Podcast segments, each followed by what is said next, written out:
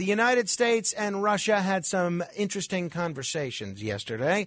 Where are those going, and will those be enough to avert conflict? What are the consequences for those talks failing? If there is conflict between Russia and Ukraine, what response should the United States have? Why is so much of the media on this subject seemingly so one-sided? Well, those are some of the questions we're going to be asking to our next guest. And there are some of the questions that I want you to be thinking about, because one of the frustrating things to me in reading the news about Russia is they treat this as if we're living in the world of James Bond, where you have this cartoon-like comic book villain on one side, Vladimir Putin, and then you have these guys in white hats on the side of America, and they act as if everything is as clearly defined as a 1950s B movie, when the truth, in my opinion, is somewhat more nuanced. I'm always on the lookout for people who can explain and explore that nuanced view. And one of them is Michael Averko, an independent foreign policy analyst and media critic based here in New York City. Michael, thanks for getting up early with us. Okay, thank you. Actually, I'm here in Nassau County, but I was born in Flower Hospital in Manhattan, so I'm a lifelong New Yorker. I stand corrected. Now, Michael, just so folks know your background, sure. I always try to give people an opportunity to guard themselves against anybody's perceived biases. When we've had people like Brian McDonald on, I always point out that he works for RT, which gets some funding for the Russian government. When we had people like Gerald Posner on, I always talk about how he was once a propagandist for the Soviet Union. What's your story, Michael? Are you on the payroll of Russia or anything? No, not at all. I was getting fee-paid work for my commentary from a Russian-based venue that the U.S. government then put the kibosh in terms of American contributors writing for that site. They could not get paid by it. If they do, they're subject to a $300,000 fine. And make no mistake about it, this is a subtle form of censorship, because what they're saying is that if you want to make a career and be able to spend ample time analyzing the situation, don't expect to get paid like, say, $80,000 a year from MSNBC, right, i.e. Evelyn Farkas doing puff segments saying negative, inaccurate, and frankly speaking, flat out lies. Your opening introduction to me hits home on a key point here, that this fellow by the name of Joseph Weisberg, he's a former CIA analyst who wrote the TV series The Americans. Anyway, he's promoting a book now of his, and he says that a lot of elites in this country that deal with Russia, they've been raised on a Cold War notion that they never really divorce themselves on. And what we see is a lot of projection. I can give you some quick examples that relate to the current news issues. Recently, just before these talks, the Secretary of State, Blinken, made some flippant comments, one of them being that, well, when the Russians check in, they don't check out. This is pretty rich for him to say because, I mean, you look at the map of the world, U.S. troops outnumber Russian troops all over the world by a great margin. And in the case of Iraq, the Iraqi parliament on more than one occasion asked for U.S. troops to withdraw. Syria's internationally recognized government, problematical, yes, but it's still internationally recognized. They don't, they did not invite U.S. troops into Syria. And likewise in Okinawa, there's a movement to have U.S. troops withdrawn. So for Blinken to say that about Russia, when they check in, they don't check out, is pretty rich. I'll give you another example, too. We're hearing in the media quite often that Putin has created this problem in Ukraine to divert attention away from his own problems. Actually, if anything, Zelensky, the president of Ukraine, and Biden, the U.S. president, they're the ones seeking diversion because they know that Russia bashing sells among their constituency, a certain portion anyway. And it just so happens that both Zelensky and Biden have very low poll numbers. That's not the case for Putin in Russia. His poll numbers not only are strong, but the next leading figures that are, you know, according to the polling there, and some of it's been pretty accurate, they pale in comparison to Putin. So he's not the one who's insecure, who's looking for a diversion. Make no mistake about it, this situation with Ukraine has been overly hyped. For example, we're told that the Russian troop presence, 100,000 on the border with Ukraine. Well, here's the news. Since 2014, the Russian troop deployments have been quoted in the area of 90,000. Now, this past spring, when Russian troops in that area expanded by at least 20 or 30,000, the media played up on that, but what they downplayed was that Russia over the last few years have been doing periodic training exercises where periodically you'll get that sort of bump. And what they didn't mention was that troop increase this past spring came before, not after, the Kiev regime had amassed tens of thousands of troops at the demarcation line of the Donbass rebels. This is the only way I could see the Russians intervening in Ukraine. There are three choices. This is the one that's most likely, and I'm kind of doubtful it's going to happen because the Kiev regime realizes their shortcomings, and also I think the Kiev regime will realize that there are enough sensible folks in the West who won't even come to their support if the following scenario were to occur. If the Kiev regime were to launch a strike into the Donbass rebel area, you're talking about collateral damage, which means people with close ties to Russia, some of them having citizenship to Russia, getting killed, many of them also fleeing into Russia. Russia will have no choice but to launch a counterstrike, but that counterstrike will be limited in terms of just securing that Donbass rebel-held area. And this is exactly what happened in 2008. If you recall, when there was the war in the former Georgian Soviet Socialist Republic, the EU did an investigation on that conflict, and they concluded that it was initiated when Saakashvili, the president of Georgia, launched a strike into South Ossetia, which killed Russian peacekeepers, killed Russian citizens, and so Russia responded. And yes, they temporarily went into Georgia proper, where they took out Georgian military assets, but then they withdrew back. So these terms, for example, I see a certain amount of bigotry as well. In the 1990s, you might recall Serb aggression. Now we often hear the term Russian aggression. But when other countries act militarily in their self-interest, it's not described as aggression. Imagine if, the New York Times said Israeli aggression or American aggression. Now, don't get me wrong. I'm not knocking those two countries. I'm just highlighting the hypocrisy. There is a different standard when it comes to Russia. We're going to come back to that if there's time. Very quickly, Michael, just for my own edification, what was that website that you were writing and getting paid for that the United States government said you can't get paid, otherwise you get a $300,000 fine? What website was that? It's strategic-culture.org. And if you go to that website, there's a lead article from an American who's living in Russia who's writing about this very issue. It's on the homepage of that site. I will check that out. Give it to me one more time.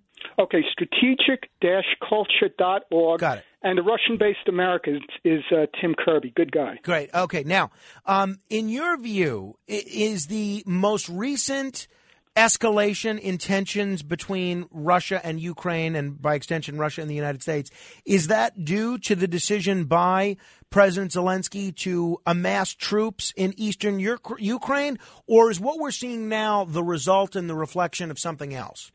Okay, well, a combination of factors. One, as I mentioned, Frank, the Russian troop presence there, the numbers, it's not like they just suddenly occurred there. They've been there in roughly that amount for some time. But yes, I definitely believe that one of the reasons why they're there, and by the way, Ukrainian troops on the Russian along the Russian border are comparable in number, but I think the Russians have clearly sent a message to the Kiev regime: don't you dare think about launching a strike, because Russian officials have said in so many words that they will likely launch a strike.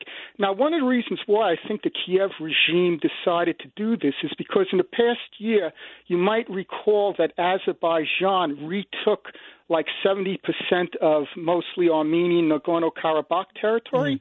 And when that happened, a lot of the former Soviet geeks like myself were hypothesizing, well, maybe the Kiev regime and maybe Moldova might want to try something like that. And so, you know, also, too, let me say this, that going back to 2014, you had Ukrainian analysts talking about a Croatian scenario. And what they're referring to, in 1995, the Croat government launched an ethnic cleansing campaign in Krajina.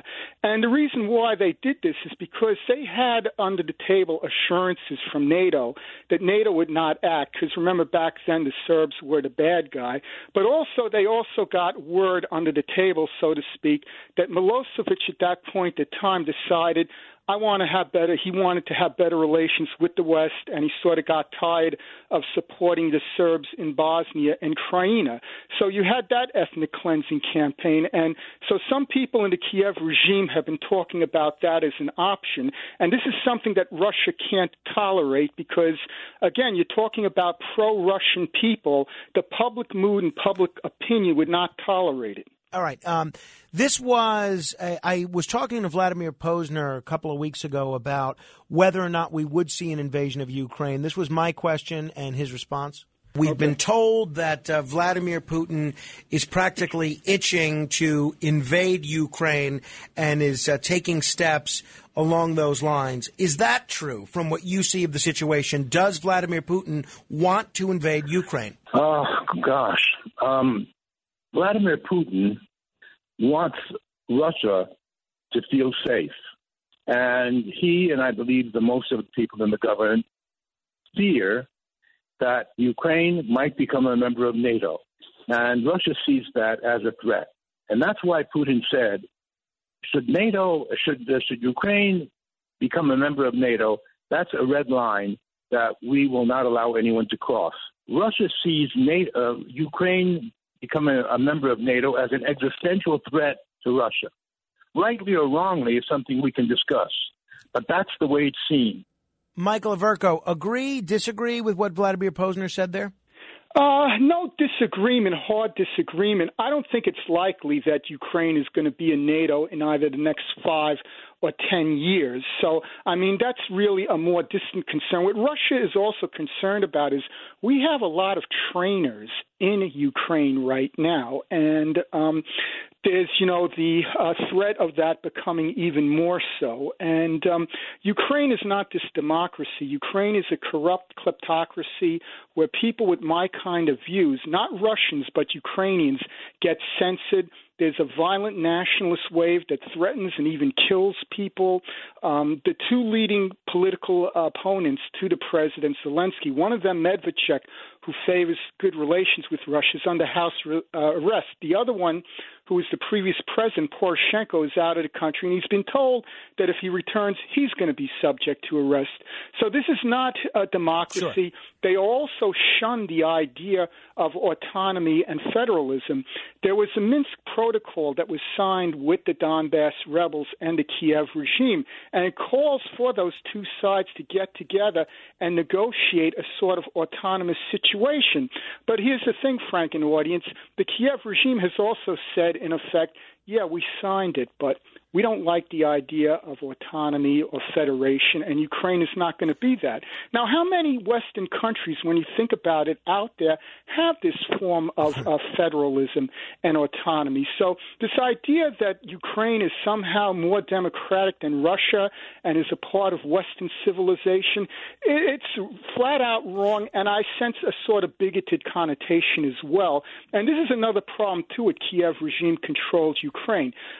There are a lot of people within that domain who think along my lines. It's not so one-sidedly anti-Russian.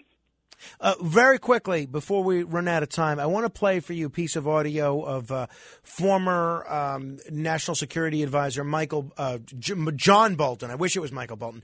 John Bolton on the Cats at Night show last night right here on this radio station. This is what Ambassador Bolton said. Sure. Well, it's a formula that's worked for Putin before. It's worked for other dictators, too. And the danger here is that Putin, who met with Biden this summer in Europe for 3.5 hours in person, not virtually, in person, has sized him up and sees weakness. And he also sees weakness in the capitals of many of our European friends, I think, worried about Germany in particular. Putin may think this is the moment for him to make a move. And by the way, he did over the weekend make a move in Kazakhstan, which is in a country in Central Asia, formerly part of the Soviet Union, 4 times the size of Ukraine in terms of territory, a huge country, purportedly invited in by the government. Now at least 2,500 Russian troops there, maybe more coming.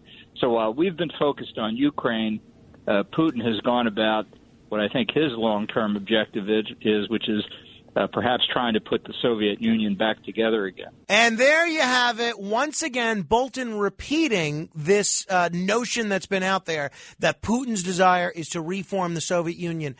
Give me your reaction to Bolton's comments about Putin's review of where Biden is, to your reaction to what he said about Kazakhstan and the Russian presence in Kazakhstan, and 3, probably most important, this idea that Putin wants to reform the Soviet Union. Give me your reaction to everything Bolton said. Okay, there. Well, on the last one first, there's a 2000 New York Times article where Putin said something like, "Those who applaud the demise of the Soviet Union have no heart, but those who want to return it have no brains." Okay?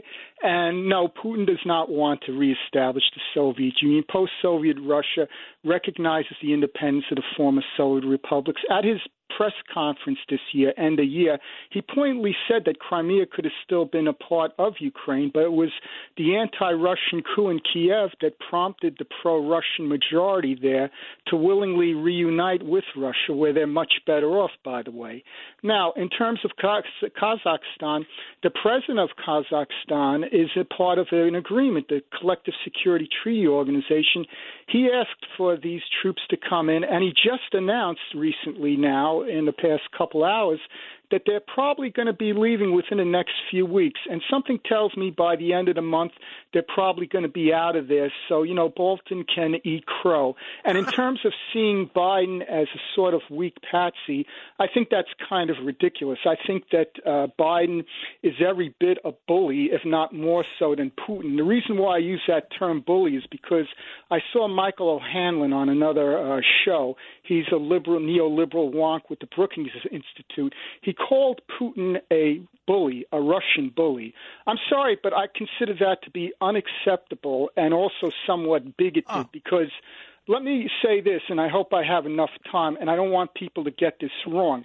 To call Putin a Russian bully is on the level of calling Biden an Irish-American bully, calling Zelensky a Ukrainian Jewish twerp, or calling the former president of Estonia, Ilves, a bigoted Estonian scumbag. That sort of language would be considered unacceptable. Right. And somebody like O'Hanlon should know better. Agreed. Because if Putin were to somehow leave the scene, do you really think the likely next Russian leader— Right, it's not going to be a Jeffersonian democracy like Ohio with but better voting machines. Last question, Michael.